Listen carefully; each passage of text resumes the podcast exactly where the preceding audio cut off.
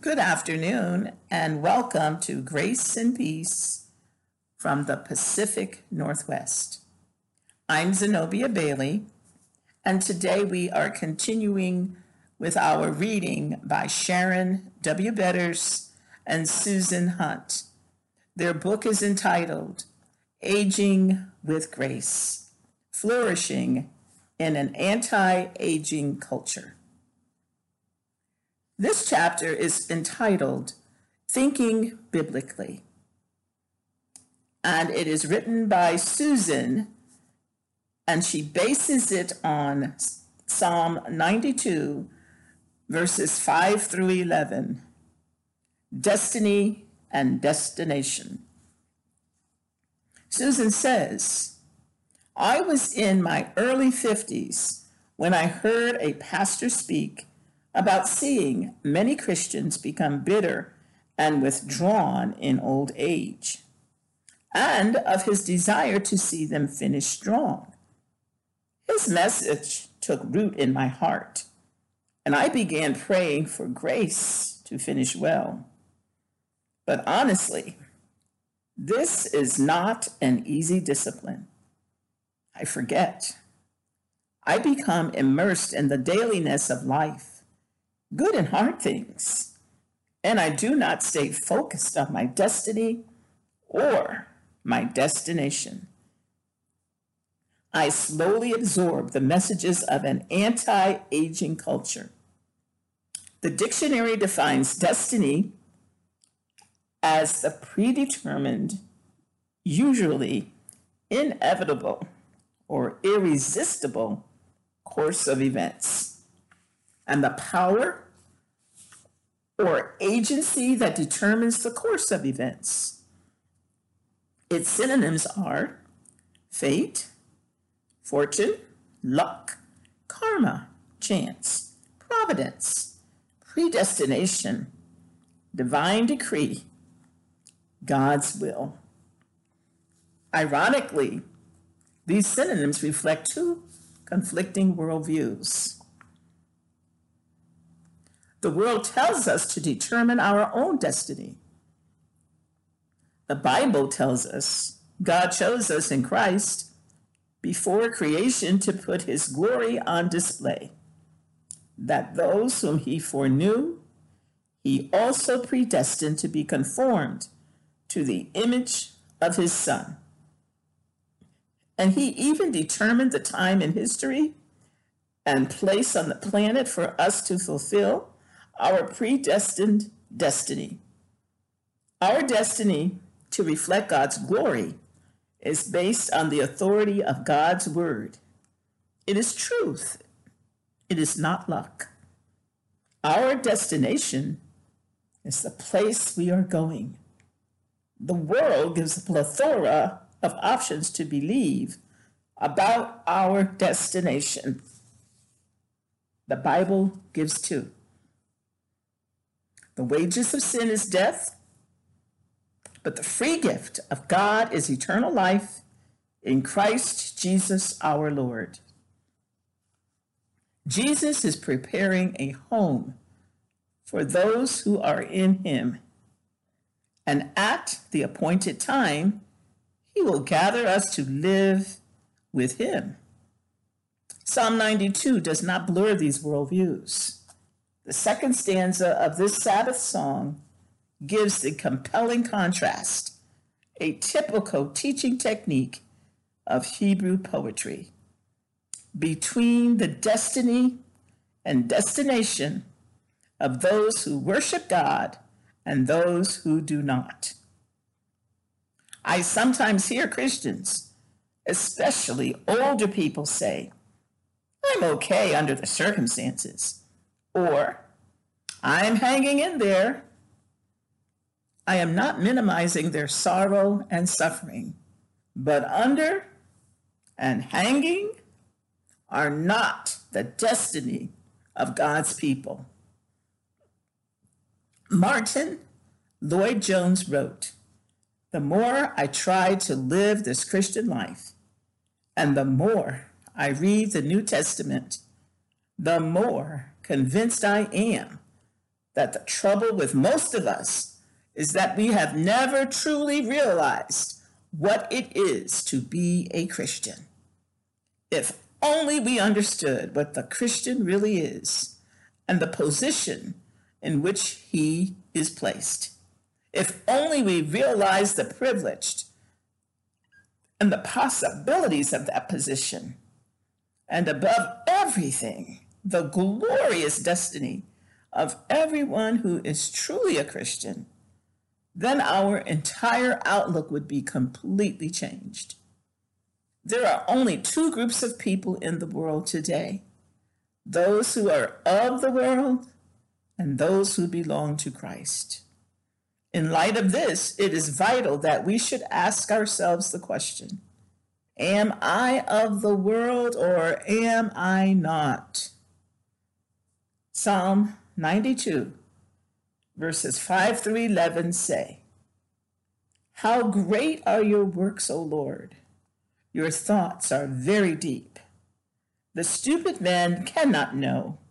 The fool cannot understand this, that though the wicked sprout like grass, and all evildoers flourish, they are doomed to destruction forever.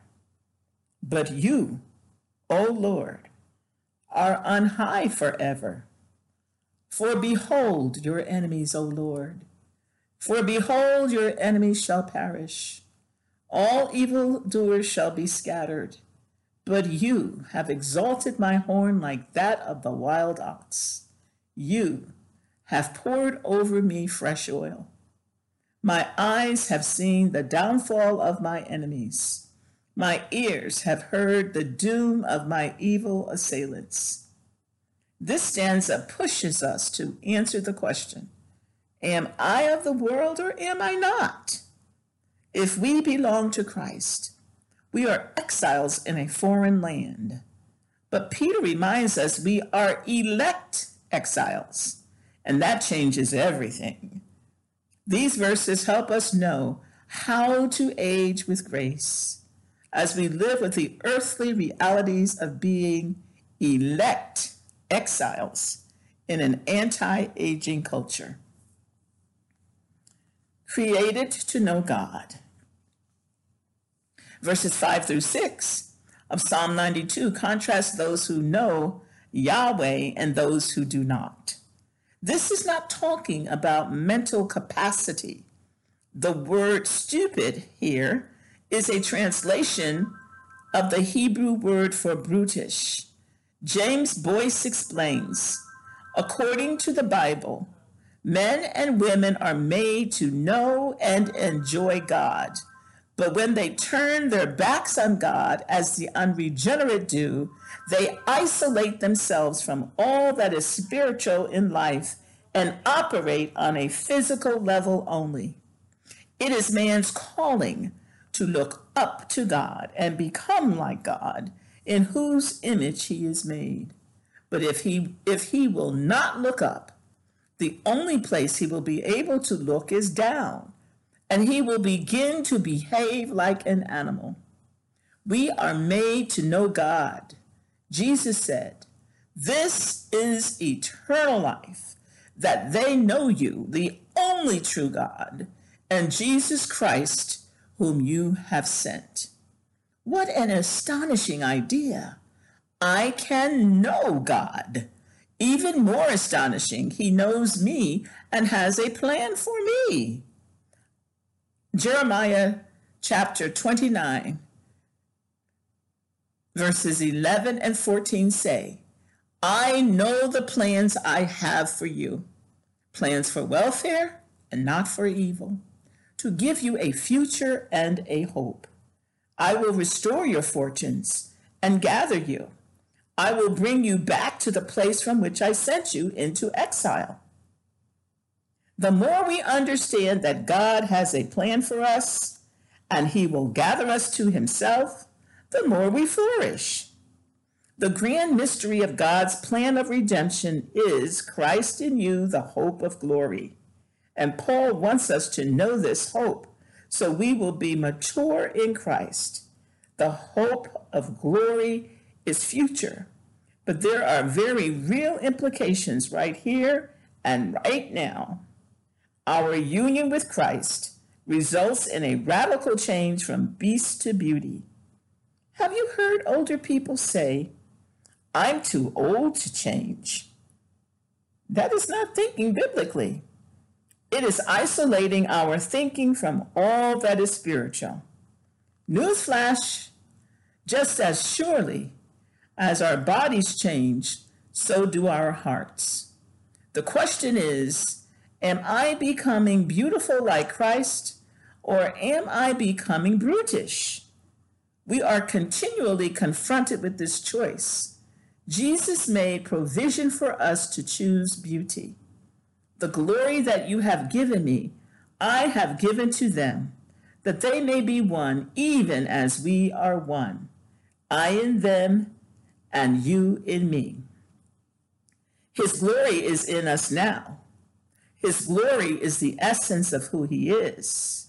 This glory empowers us to actually live in relationship with one another and reflect the beauty of his glory to each other his mercy, graciousness, his slowness to anger, steadfast love and faithfulness, and his forgiveness.